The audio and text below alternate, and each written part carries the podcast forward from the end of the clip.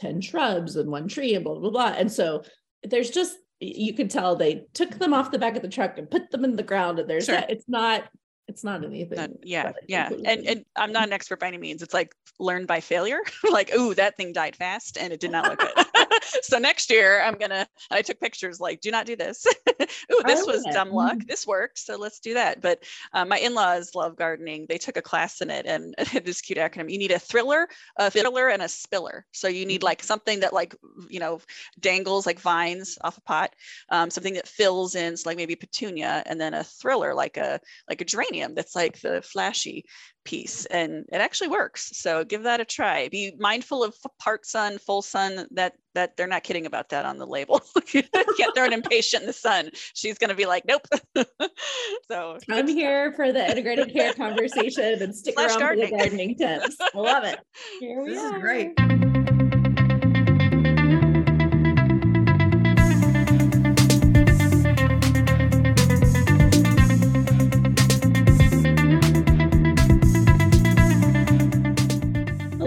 welcome to the Integrated Care Podcast from the Collaborative Family Healthcare Association. I am Grace Pratt, the production editor, and I'm joined by two of my co hosts this morning. We are going to have a conversation just reflecting a little bit that I'm really looking forward to a little bit later this morning. And also, I want to acknowledge, uh, just in case the first part of the audio gets cut off, there's a lot of things happening right now. We're having a lot of bugs going around in, in uh, Washington and Illinois and Oklahoma, and there are cats, and it's just a lot.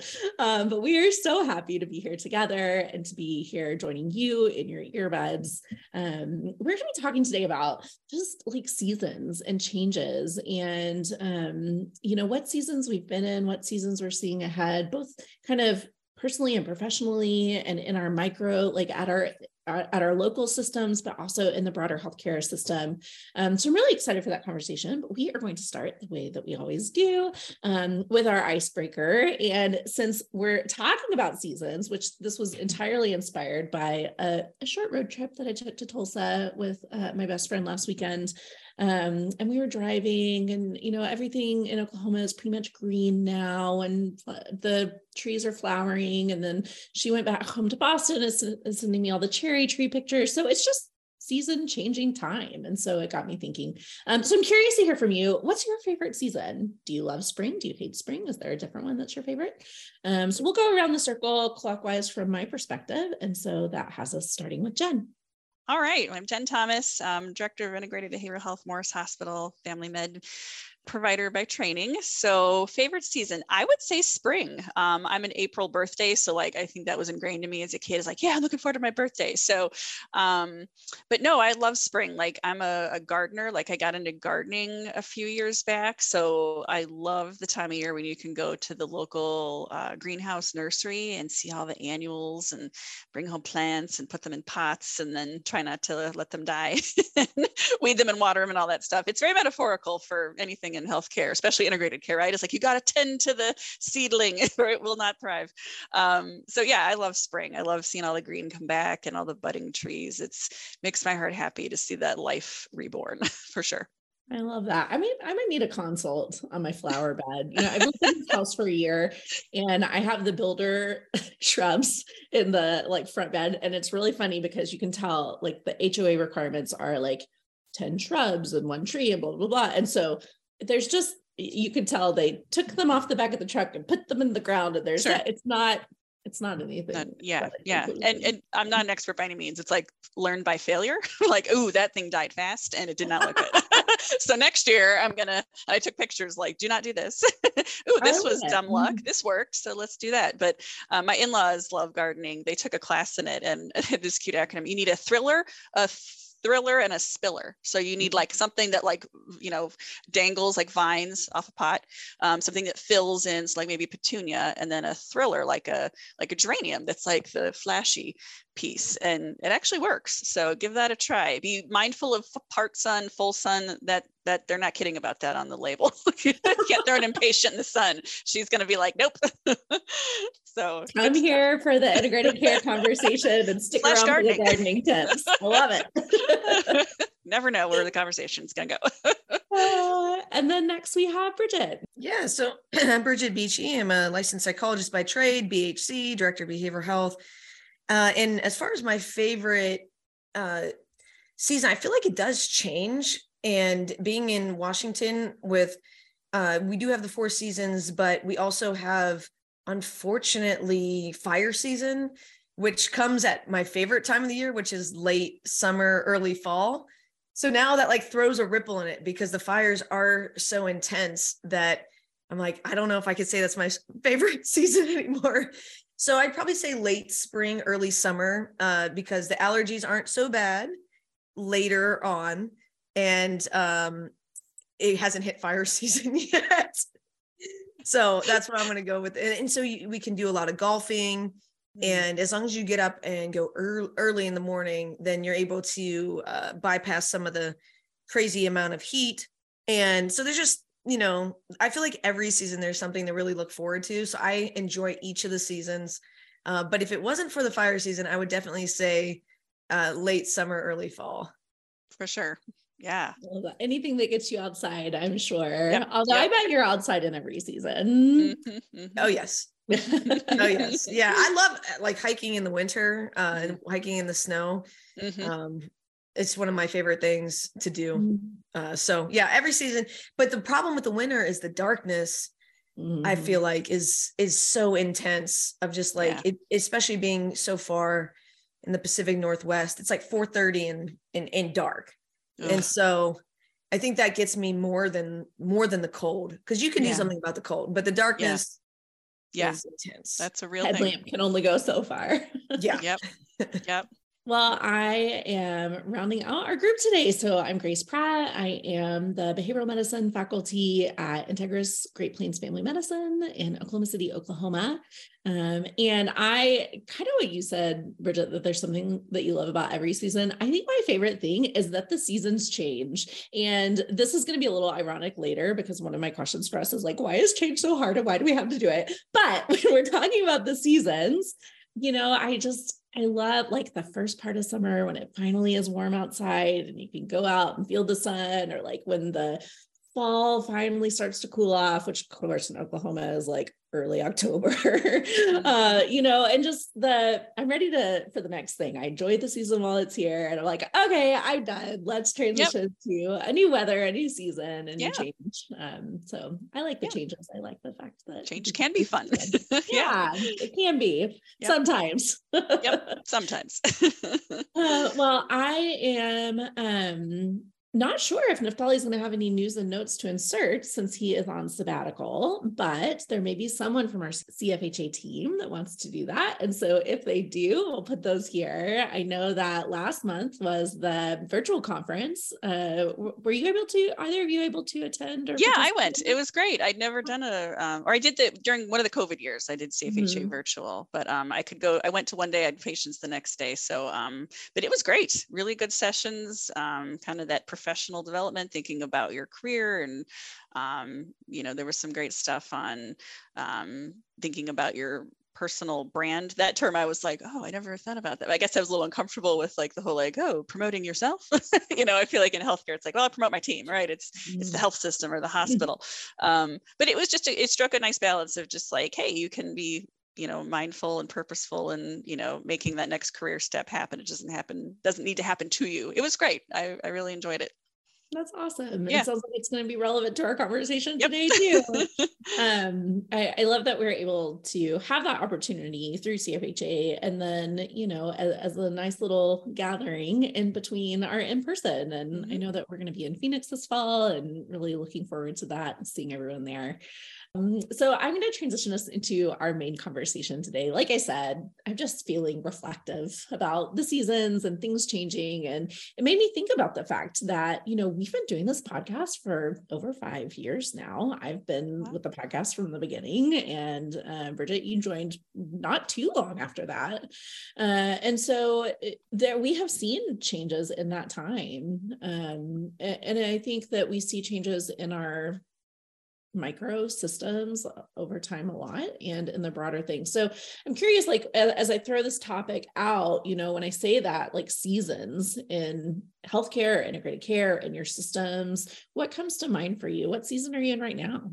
Oh my gosh. Yeah, this has been uh, 2022 and into 2023 has been massive, massive uh, changes at the organizational level. Uh, we've essentially have almost a brand new C-suite team uh, and uh, chiefs, uh, CEO, CMO, COO, CQ. Yeah, like it's almost everybody at this at this point in these last I think three years, but most rapid in the last year or two. And then we got a new EHR, and that's been like a it was like 18 months in the planning. And so it went live March, I think it was March 7th it went live. Mm. Uh, and one of our interns, uh, and I can't remember exactly where he got it from, but the saying of um, change, you know, is it good, is it bad, or too soon to tell? And I think that almost always when it comes to change, it should be more that category of too soon to tell. And you start making those, you know, snap judgments of, oh, this is this is good, this is bad, and mm-hmm. I don't know what we're gonna do, or there's this thing, and and maybe it's just my brain's optimism, but looking back on, I feel like it almost always moves to like, you know what, that change was needed and it was really good. Uh, and sure. so when I start yep. getting too judgy early on, it's just like, you know, maybe it's a too soon to tell and we got to see how it rides out. And I don't think it would be fair to say that something's like all good or all bad. Uh, but yeah. in general, mm-hmm. it seems like if you, the more distance you get from a major change, the more you're like, you know what, I see why it needed to happen. And I'm kind of happy where we are right now. Yeah. Yeah, absolutely. I feel your new EHR pain. we went live with new EHR April 3rd, which coincidentally was my birthday. I was like, come on, happy birthday, not to me. it was fine. Um, but 100%, you know, there's some aspects of the new EHR like, oh, this is better. I like this better. And other ones like, oh, I wish we could do it the old way. So, um, yeah, it's too soon to tell, but trying to look at the. And um, I'm, you know, trying to think of the mantras I've been taught or heard of. And I love that everything is new until it's not. I think we said that to each other in my clinic like 20 times that first week because we're like, it's gonna get better, it's gonna get smoother. Before you know it, it's just a couple clicks. You don't even have to think about it, but you do have to think about it early on, and that feels frustrating. Right? It's slowing you down. So, um, yeah, no, I think um, seasons changing in, in primary care, yeah, that kind of leadership changes. How'd the leadership changes feel for you, Bridget? It was it like nerve wracking? Like, are they going to follow, you know, the the shared vision? Is this going to be a new course of action? I, I can um, imagine that would could be a like, whoa, what's the new new boss going to do? yeah, I mean, to be honest, it's been it's been pretty good and pretty smooth and I think that with uh and, and, and sometimes I can get a little tunnel vision. Like as long as integrated care is fine. Like that yeah, I, I can sometimes get like that, which yeah. Um yeah. I don't mean completely, but there's just yeah. a little bit of like sure you know, you think about those early battles and it's like, mm-hmm. are we going to lose any ground? And I have right. not found that to be the case. In fact, I think that I've gained more ground where it's just Good. like the folks that are coming in, it's like, this is just how we do things. And we had yeah. such support of the leadership who had left for integrated care um, or reti- most of them retired, to be honest. Mm-hmm. So it was kind of like, this is how we do things and being a part of those interview processes. And so it, mm-hmm. it felt smoother than what you would Good. think uh, but any changes change and yeah uh, it's yeah you, you're getting used to different styles and different ways of presenting and, and there were some cases where it's like i'm still fighting and it's like mm-hmm. we're on your side and so that was mm-hmm. just an interesting that was a whole oh, different sure. thing for my brain it's like i'm used to fighting yeah. and yeah. you're like on I get it. You don't have to fight. my side. So yeah, it's it's been it's yeah. it's it's been it's been something, but um not as bad as one might think.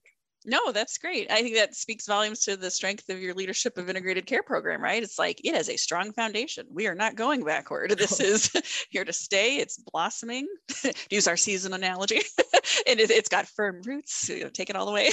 but no, I mean that's good. I think that you know you've made that good foundation. That um, the program is valuable and um, it's only going to move forward. So good for you guys. That's cool not to be too much of a systems theory nerd, but you guys are describing so much of what we know to be true about change you know it, and healthcare i think we're always trying to work towards some continual change you know we have the qi projects and continuous improvement and there's always new um you know I, I don't think any of us ever in any system I've been a part of are like, okay, it's good. We'll just let it roll like it is. You know, we're always looking for ways to give our patients better care or improve our systems and our procedures. And, uh, but sometimes that continuous change, like it can slog on forever until some kind of external force happens, whether it is a change in leadership, which our system also experienced about four years ago um, and almost entirely like we had a new um, CEO come in, and then almost all of the suite has changed since then. And you know that has steered things in some ways, or like the pandemic, you know, happened, and it's such a central like force of a change from an external pressure and then we adapt and we shift and we figure out like that too soon to tell i think is a really important thing for us to hold in mind because sometimes yeah. when there are changing seasons we do want to depending on where we stand we either want to be like oh this is going to be so much better and this is going to solve all of our problems and thank goodness we're done with whatever or we're fearful of it because we liked the way that things were and so to be able to hold some space for ambiguity and not decide too soon about what it is or isn't or what's going to fall out is pretty important, I think, to our ability to adapt. Yeah, for sure. I feel like there's a lot of that um, well, not just in healthcare, right? All fields, right? The great what resignation, where so many folks cho- changed jobs or quit a job or got a new job post pandemic, that it, I think everyone kind of had that sense of like it's time to, you know, take stock. What am I doing professionally? Is this working for me? Do I have a good work life balance? Do I need to make a change, work somewhere else? And um, I think that's certainly true in healthcare, or at least amongst the some of the providers that I know of. And um, I think for the good, right? It, it gives us a chance to really say, all right, that was kind of crisis mode in healthcare but um, you know what are we doing professionally? Are we fulfilled? Should we be devoting time to more you know passion projects or things that really speak to our um, you know how, how we're fulfilled in the work we do? And i think that's been a good change or a good post season, like, you know, the good things that came of COVID. Um, telemedicine is one that comes to mind. I think I've said that a lot to my patients of like, yeah, if we intentionally were like, all right, we're going to do video visits, it'll take us years. but, you know, come what end of March, early April 2020, it was like, you have to do telemedicine tomorrow because nobody's coming in the office. So I think, yeah, sometimes those kicks in the you know rear are, good and and do help you kind of take stock of like all right where am i at? And you know is it is it time for a change? So. Yeah. Yeah i think um that you're hitting the nail on the head that sometimes these crises can demonstrate what you what we can do what yeah. we can get done. Yeah. And so um it brings that level of urgency to the point where it's you know it hits that tipping point uh, a lot a lot quicker. So um yeah nobody wanted the pandemic still don't want the pandemic um it's still in some ways over but not over i don't know it's a whole yeah. thing yeah. but um I, I think that it did demonstrate some of the actions that resulted of it was like we can do more than what we think we can yep. and we can reevaluate things more than what we think we can to see if this is really um but it, it's interesting because we just got a memo that the telehealth visits at least in washington will last through like 2024 but i'm like does that mean that they're now ending afterwards. So I don't, I haven't, I was out of the country mm-hmm. for two weeks. I didn't have my computer for 2 mm-hmm. weeks. So I don't know what's happening in the world More right ambiguity. So, yeah. so hopefully we find out. right. But I'm like, oh my gosh, are we really considering removing virtual visits? So I don't know. Right.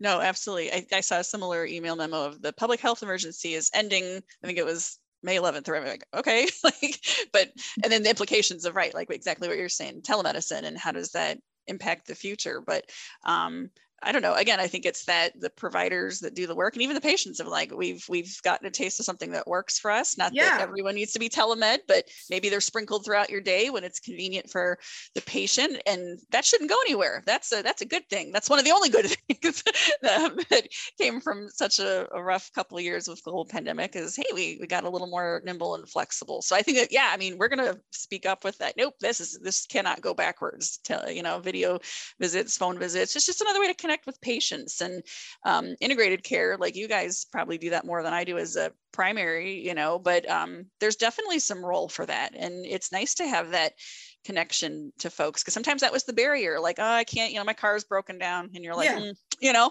gee shucks i can't see you but um, i think it's a good way to just kind of stretch and literally meet people where they are. so I think there are things like that that we don't see until we've moved out of a season necessarily. And I, I wonder even mm. if, you know, if there are forces and decision makers who say, oh no, we're done with virtual visits. And then the like backlash and outcry from patients and providers is such that they're like, oh, never mind, like it'll be fine. You can keep doing that. Um, and it makes me think about how you know, we have so many sayings about like hindsight and that we see things after we move out of a season. And so I wonder this question may be too abstract, but like if you look back in seasons that your system has been in the past or seasons that you've experienced in the past, what are some things like looking back maybe that you didn't see at the time, but that you took from that or learned from that time in your life or in your system from a past season?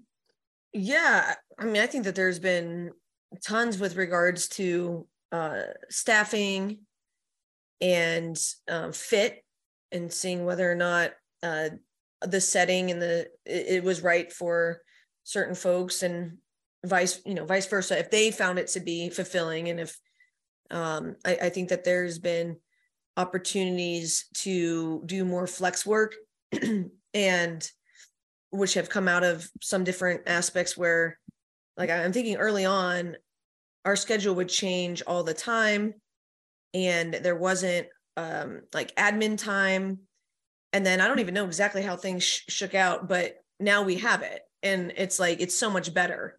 Um, mm-hmm. So I, I, I don't know. I guess I'm not really answering your, your question well, but thinking back on the last nine years at the organization that I've worked at, there's like these little pockets of like, oh my gosh, I can't believe we used to do it like that. I'm so glad it's different now. I'm I can't believe we used to do yeah. it like that. And so it's so much different yeah. now. I'm so yeah. glad that this happened.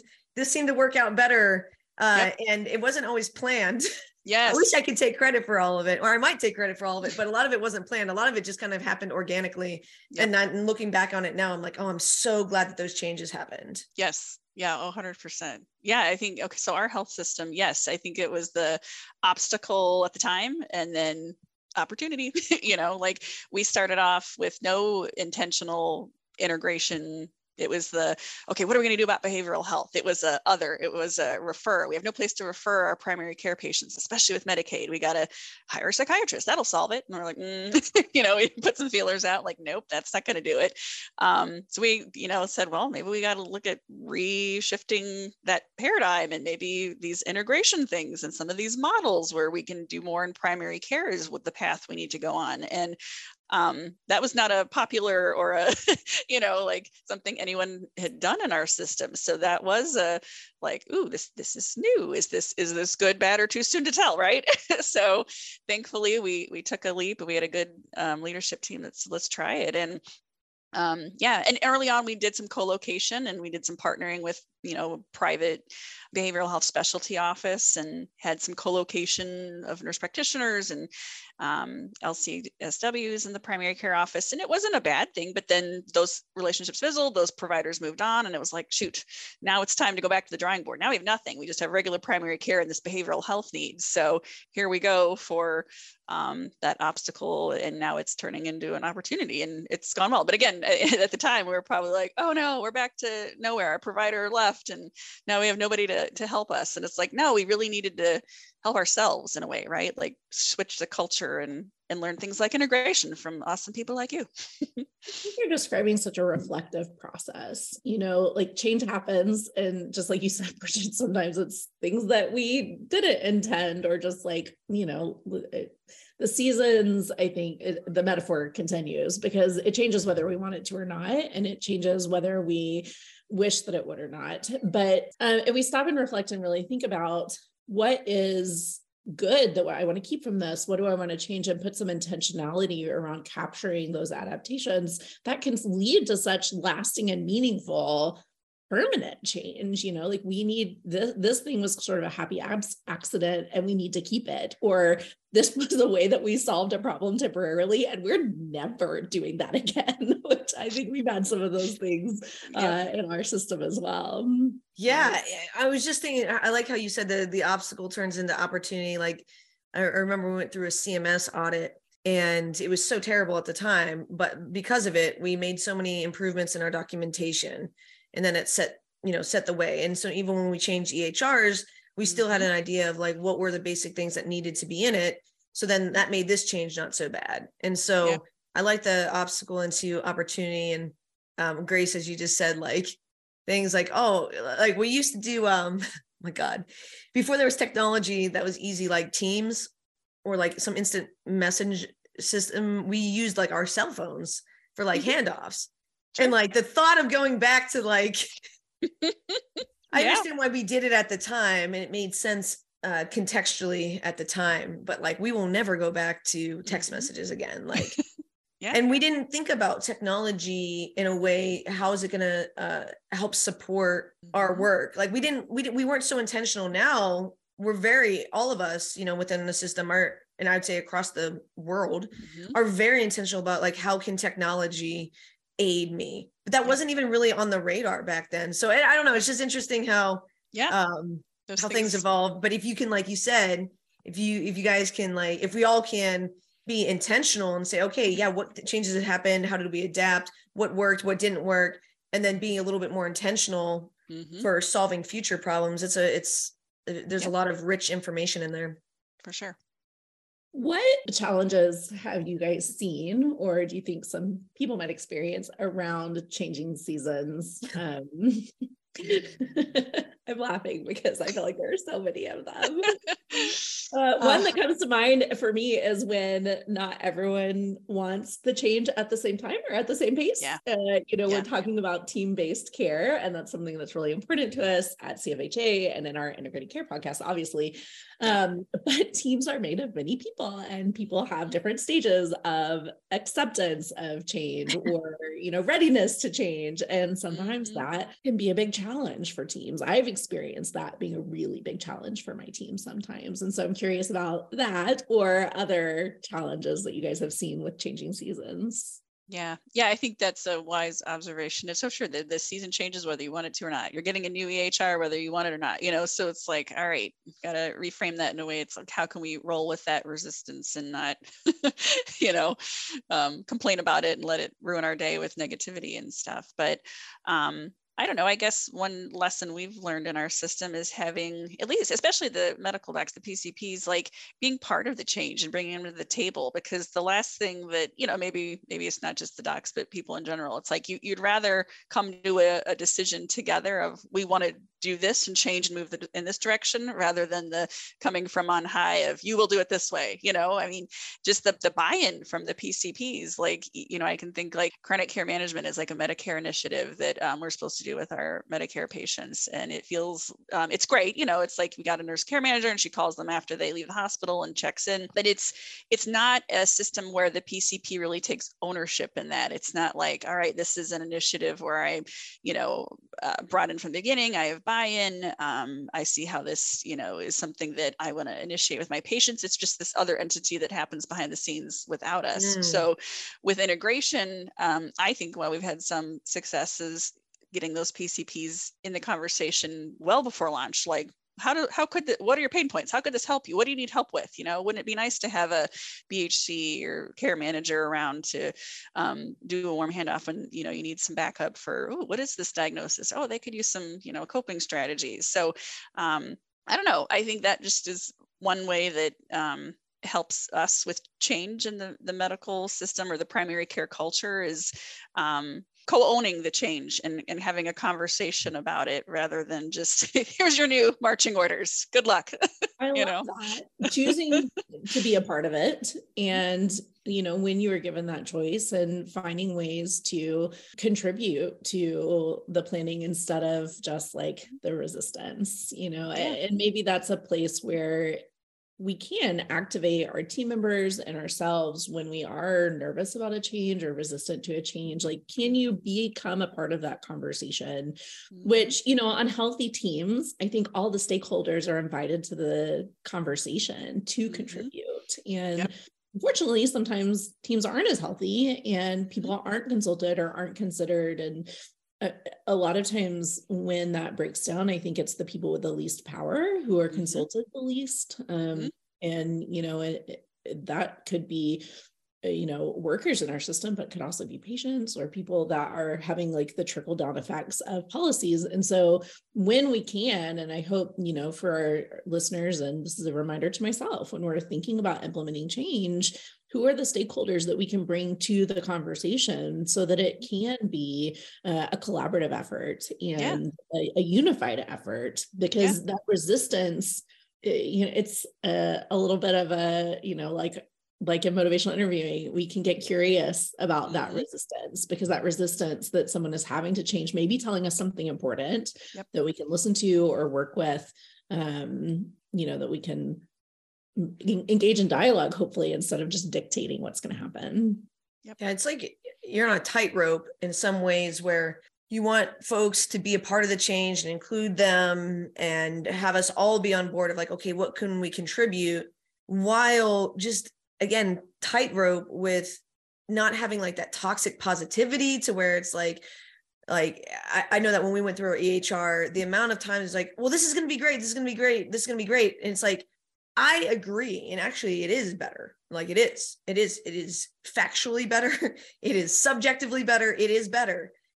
But like, it's also okay to say, like, I'm nervous. Like all the reports that we had created for the last nine years are now gone, X, Y, and Z. And so when somebody keeps saying, like, oh, but it's going to be great, oh, it's very invalidating. So, and I'm yeah. not saying that I did this perfectly either. I'm sure that sure. there's times where folks on my team are coming to me and I'm like, okay, but yeah, like we've heard this and like a time to move on.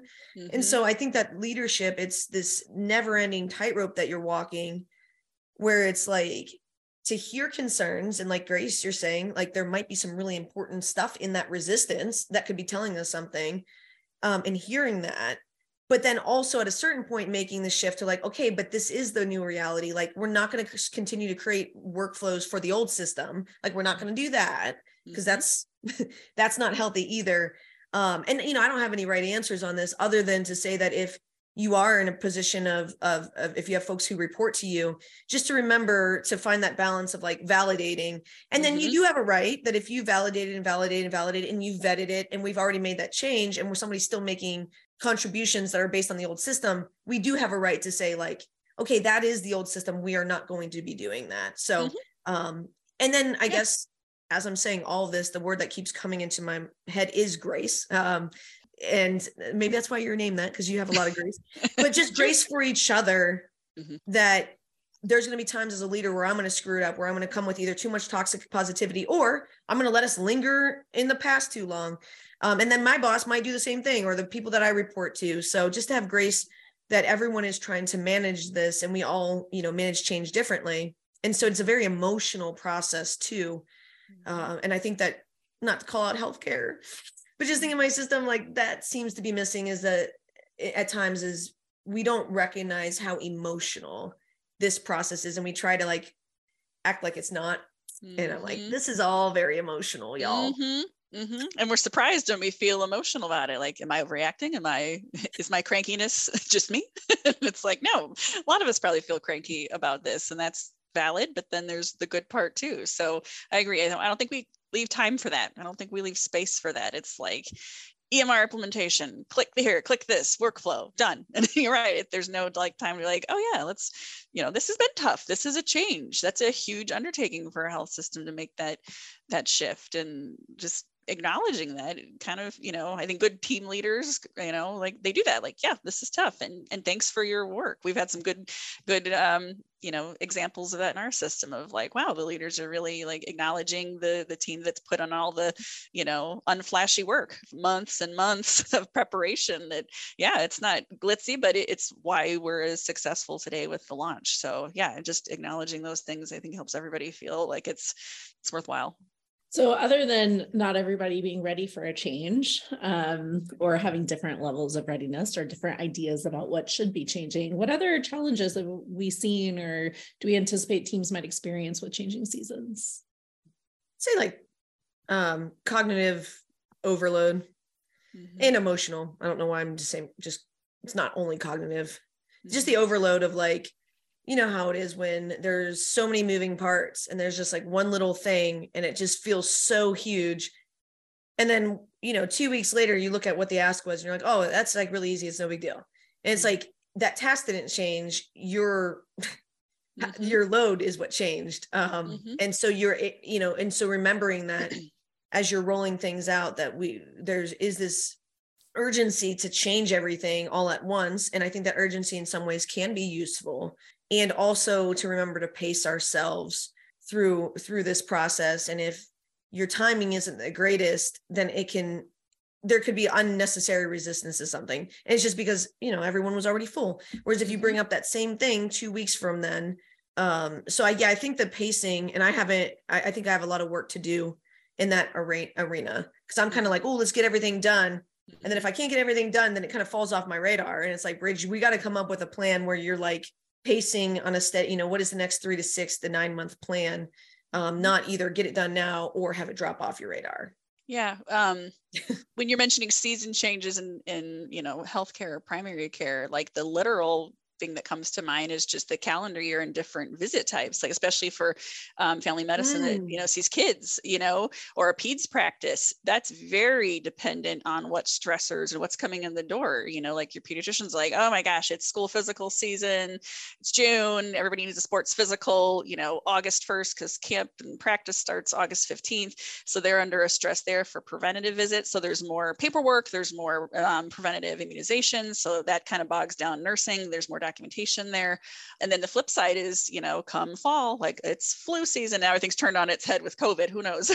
but um, certainly more of the cold winter months, you know, with um, acute visits, you know, cough and cold season, flu season, whatever that would look like. So um, yeah, I think that's definitely a cyclic thing in primary care of the calendar year and the weather seasons affecting you know what what stresses us out you know in january it might be because we've got you know 20 people calling that need to get in for a fever and a cough versus august where it's like ah you know 10 kids forgot their physical and they got to do it tomorrow before camp. So yeah i think that's just another reality of um, challenges with with different seasons but but again there's always a good part to that season right? Like grace said like no matter what the season there's something you can look you know look forward to. Maybe you love christmas so you can get through that you know tough season in primary care with all the colds um because it's christmas time or maybe it's yay it's summer we're bogged down with physicals but maybe there's a vacation to look forward to. So i don't know keeping those things in mind at least keeps us afloat sometimes. You know listening to you talking about that is just bringing up for me um, the ACT principle uh, surprise that it's our it like change is inevitable and shifting is inevitable but a lot of times it's our attempt to hold on or our attempt to resistance that actually is what leads to our suffering.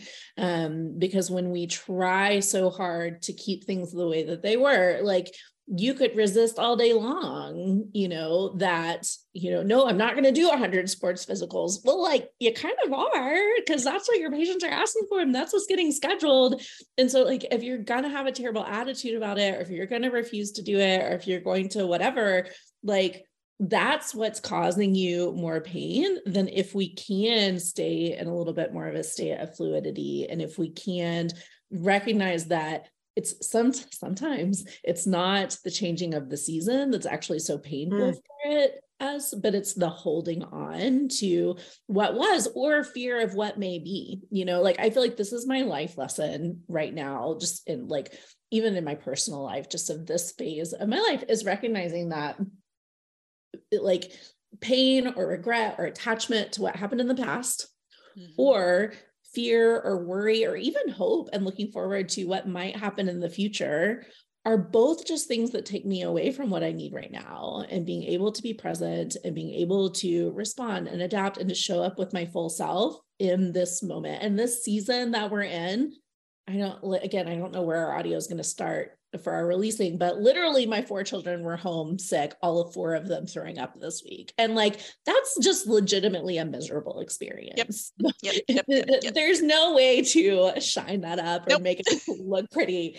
Um, survival mode. yes, survival mode. But like and this is you know you said earlier bridget maybe it's just the optimist in you and i will acknowledge like i am an optimist and i am someone who's always looking for the positive but like how much worse would it be if i also spent those two days just like hating life and how terrible it is and like how miserable all of this is? But if i know that you know bugs change and they'll pass and there will be something else and we just survive and we just move through it that mindset change is so important. And I think of that like on a larger level for our systems and for ourselves. Of course, it all comes back to ACT, right? ACT, ACT, ACT. Mm-hmm. mm-hmm. Um, but just this being in the present and being showing up with our full self to the day and the season and sometimes the hour and the moment that we're in makes such a huge difference. For sure. Yeah. Yeah. And Grace, um, thinking about this, do you have any advice for um, our listeners or for uh, uh, I have a friend, aka myself, um, that when these when when when those changes are happening, you know, all around, it's it's actually another ACT principle um, of self as content versus self as context. So when there's a lot of change around me, I'll start to internally kind of feel a little bit more out of control and you know things aren't going the way I want them to be and I'm very regimented so it like throws me off. And so then I kind of will be like, "Oh, well, I'm having a hard time." And I will completely separate myself from the fact it's like, are you having a hard time or are you in just a really tough context? And so our minds will play tricks on us in that way. And same thing, we'll see that with our patients, right? They come in, they're saying they're having a hard time. And then you ask them a few questions. It's like, I wouldn't necessarily say that's like a you problem. You know, there's been some things that have happened way out of your control um, that absolutely are impacting you. And they're like, but I'm I'm just so anxious. It's like, yeah, you are experiencing anxiety, but X, Y, and Z happen. So, is there any tips that you can have for the rest of us, the audience, and maybe even in our clinical work to help people be grounded in look, it's not that you're suddenly out of control. There's just been a lot of change around you. And to just kind of have that compassion for ourselves in that moment. Listen, I'm so glad you asked. because the other thing that I have been learning, less personally, but more like academically over the last several years, is about our neurobiology of chronic stress and how that impacts us. And just the absolute importance of checking, like being in our body and checking in with ourselves and recognizing what's happening so that we can identify dysregulation and re regulate ourselves. And that looks all kinds of ways, like so many different ways. But I think so many times we just have a sense of like, oh, I'm off. I like something is wrong. Like you said earlier, like maybe one day uh, you get a request and it just feels like the end of the world. And then two weeks later you get a request and you're like, eh, it's fine.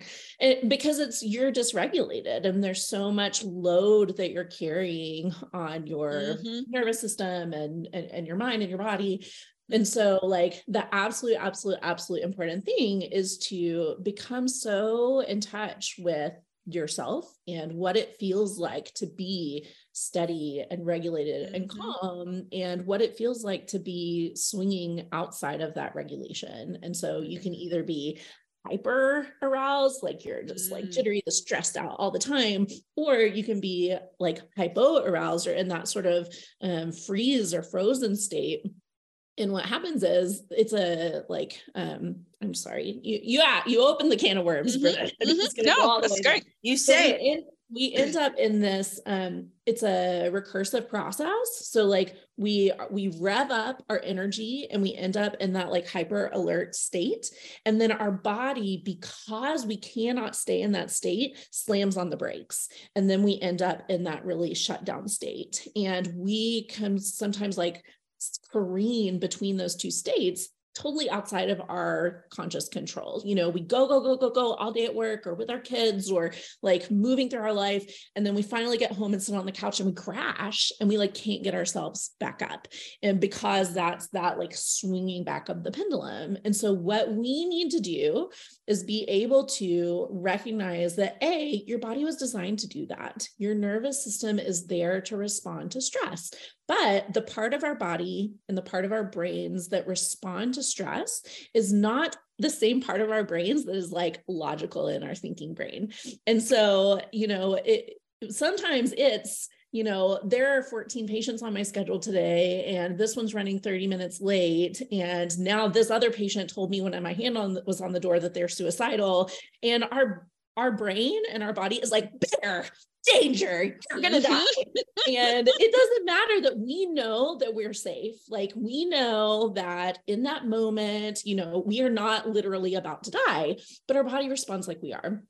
And so we have to become aware of what's going on and recognize what are the strategies for us of like re- putting the brakes on or re-regulating or sometimes if we have swung into that frozen state we also need to be able to come back up. Um, so I've been doing a ton of work on this um, for our residents. I'm presenting on it next week at STFM. That'll be over by the time this comes out. And I don't know how, I don't know how many how much overlap we have with. I know we have some residency people um, that li- are listeners, but maybe I will link. I've made a handout that I've been using with our residents, um, and that my they have been finding helpful to distribute to patients as well. And I can link to that um, in our show notes. That has just lots of regulation strategies and thinking about where we are because the thing is like okay so think about your energy on a scale from 1 to 10 and 5 is like you are you're engaged you're alert but you're calm like you, you're responsive you are very regulated. And a 10 is where you're basically having a panic attack because you're so hyped up and a one is like you're almost catatonic because you're so frozen. We need to recognize where our sweet spot is. Um, and we need to be able to readjust to come back. Now, your body, if you're very dysregulated, is going to swing from like an eight to a two because that's where you go go go go go and then you finally sit down on the couch and you crash. But when we are being intentional and responsive and intentionally re-regulating ourselves we need to recognize oh i'm at a six or i'm at a seven or i'm moving up. And then we have to think about it like a ladder. So we have to come down one notches or two notches or calm ourselves down because when we try to jump all the way down that a it doesn't work it's ineffective and that's why i think a lot of our patients that were like you need to do deep breathing and like that that doesn't work for me it's because they were like a nine and they were trying to do deep breathing and like it's anyway so you have to mm-hmm. match this mm-hmm. goes deep i should just do a bonus episode and talk no about no, um, it's it's good stuff. Neurobiology and all of that because this is like recently my passion area. No, that's amazing. I feel like I need to go in a time machine and listen to you talk about that a couple years ago when we were launching integration because I think my enthusiasm for the work for the we need to do this. I was at a seven or eight, and then we'd meet resistance with things that aren't my control. You know, my good friend Kathy is my nurse practitioner, like work bestie.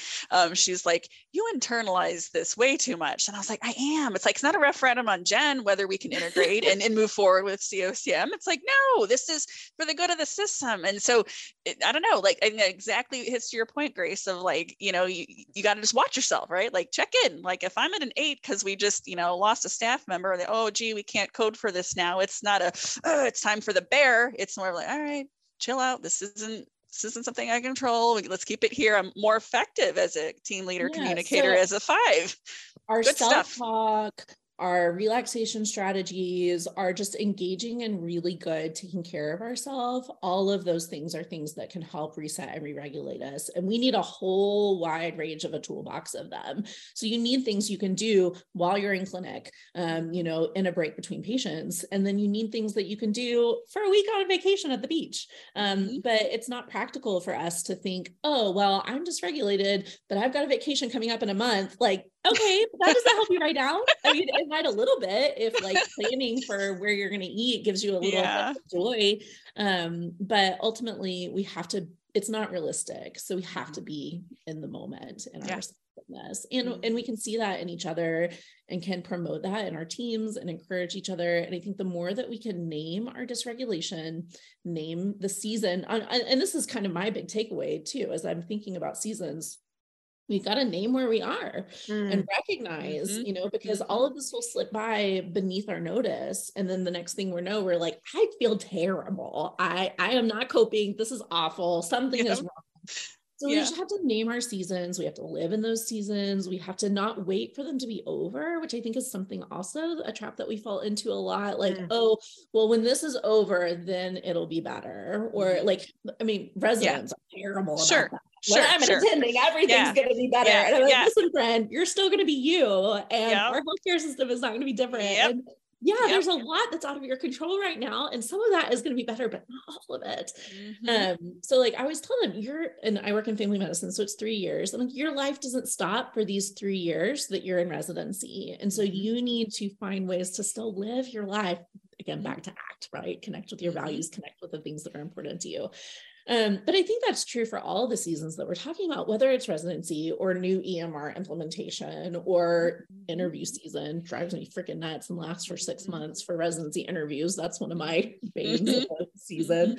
Um, but like naming where we are, recognizing that waiting until it's over for things to get better is not mm-hmm. really adaptive for us. Right. We've got to kind of find ways to move through that and then being intentional about what we keep and what we change. Sure. Well, I am glad that we mentioned the dysregulation because I, I think to sum up, when you were asking like what are the biggest challenges associated with change, I think for me and many of the other folks that I witness is the dysregulation that you experience mm-hmm. uh, just because of the change, whether it's the cognitive load or the emotions not being named or things happening to you or whatever it is. Um, the dysregulation can kick in. Yeah. Uh, so I'm I am really glad that that you named that Grace. Absolutely. I learned a ton. This is great. Always smarter well, after listening. I, like I said, I will link that handout that I've made in the show notes. And I am thinking about working on some, you know, continuing education stuff that um, this shares all of this because I think it's really helpful. But uh, this has been such a great conversation. And I think there's so much, hopefully, validation on the one hand that we all experience seasons of change and change is hard and painful and we can recognize that but also there's strategies that we can use to move through it and like we are in it with you each of us yep. has been there and is there in some seasons and you know i i think we didn't really mention community but like that's such a big piece of being able to connect to others that have been there yep. whether it's listening to our podcast or like reaching out you yep. know to our professional organization or your friends or whoever can connect and support you through that look into your team. So thank you for being part of our community. Um, we are going to go now to our ending thoughts from Deepu. This is a poem titled Sometimes at Work by our own Jason L. Herndon. Anxious. Me? Full throated, performative laughter. A little loud, maybe. Awkward but the idea just just seems so silly. Let me tell it. I'm a leaf cascading down a lazy river, then basking in the sun on a sandy bank. At most, a mallard moving with grace and poise through the water, working a bit harder than you might expect. Just under the surface. J.L. Herndon, or Jason Herndon, is an author of speculative fiction and poetry. All his characters are black unless otherwise noted. He is a psychologist by training and one of our board of directors members, and he's fascinated by people, families, and their relationships. Thank you. Thank you, Deepu. Thank you, Jen and Bridget, for being here and chatting this morning. And thank you to all of our listeners. And we'll talk to you again next month.